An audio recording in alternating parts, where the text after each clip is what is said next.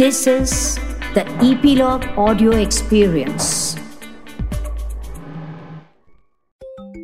नमस्ते बच्चों, मैं सुनीता, चुलबुली टेल्स पर आज एक असमिया लोक कथा लेकर आई हूँ और ये लोक कथा है कि शिवजी भगवान को, शंकर भगवान को उनका वाहन कैसे मिला तो सुनिए, शिवजी का वाहन असमिया लोक कथा यह उस समय की बात है, जब भगवान शिव जी के पास कोई वाहन नहीं था और उन्हें पैदल ही जंगल, पर्वत की यात्रा करनी पड़ती थी।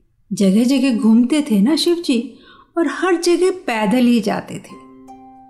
एक दिन माता पार्वती उनसे बोली, आप तो इस पूरे संसार के स्वामी हैं। इस पूरे संसार के कर्ता धरता है। क्या आपको पैदल यात्रा करना शोभा देता है? शिवजी हंसकर बोले, देवी, हम तो रमते जोगी हैं।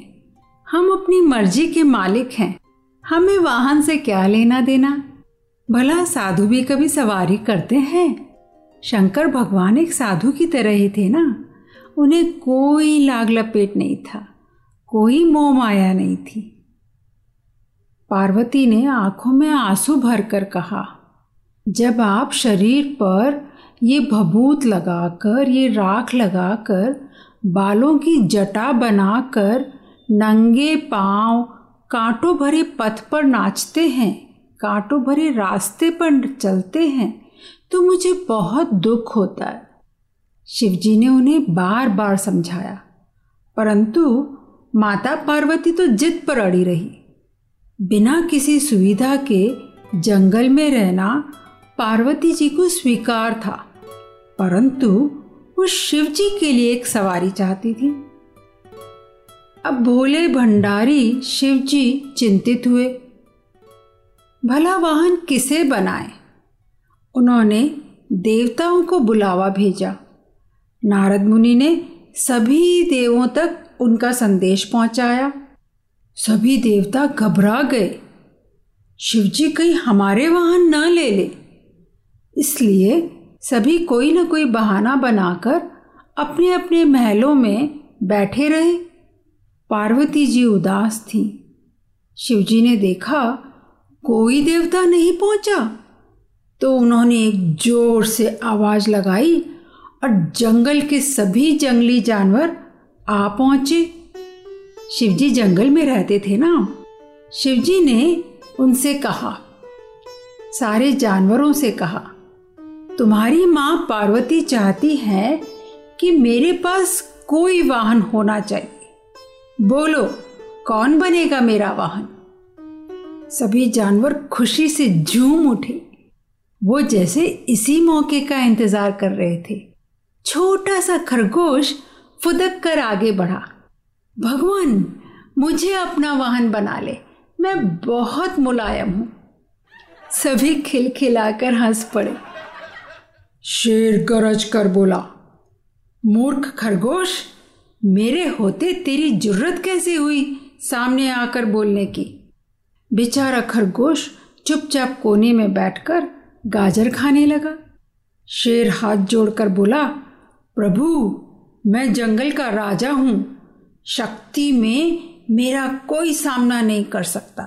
सब मुझसे कमज़ोर है। मुझे अपनी सवारी बना लो। उसकी बात समाप्त होने से ही पहले हाथी बीच में बोल पड़ा, मेरे अलावा और कोई इस काम के लिए ठीक नहीं है।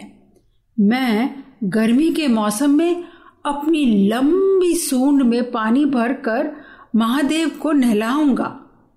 तभी जंगली सुअर, कौन सा कम था? उसने अपना बड़ा सा मुँह हिलाते हुए कहा, शिव जी, मुझे सवारी बना लो। मैं साफ़ सुथरा रहने की कोशिश करूँगा। और कहकर वह अपने शरीर की कीचड़ को चाटने लगा। कस्तूरी हिरन ने नाक पर हाथ रखा और बोला, छी, कितनी गंदी बू आ रही है। चल भाग यहाँ से। मेरी पीठ पर शिव जी सवारी करेंगे। और उसी तरह सभी जानवर अपना अपना दावा जताने लगे कि मैं सवारी के लिए ठीक हूँ, मैं सवारी के लिए ठीक हूँ। शिव जी ने सबको शांत कराया और बोले, कुछ ही दिनों बाद मैं सब जानवरों से एक चीज़ मांगूँगा और जो मुझे वह ला देगा, वही मेरा वाहन होगा। नंदी बैल, वो भी वहीं चुपचाप खड़ा था। और उस दिन के बाद से वो छिप छिप कर शिव और पार्वती की बातें सुनने लगा। वो घंटों भूख प्यास की परवाह किए बिना चुपचाप वहाँ छुपा हुआ रहता। और एक दिन उसे पता चल गया कि शिव जी बरसात के मौसम में सूखी लकड़ियाँ मांगेंगे। बारिश के मौसम में, जंगल में कोई भी लकड़ी सूखी रह सकती है क्या?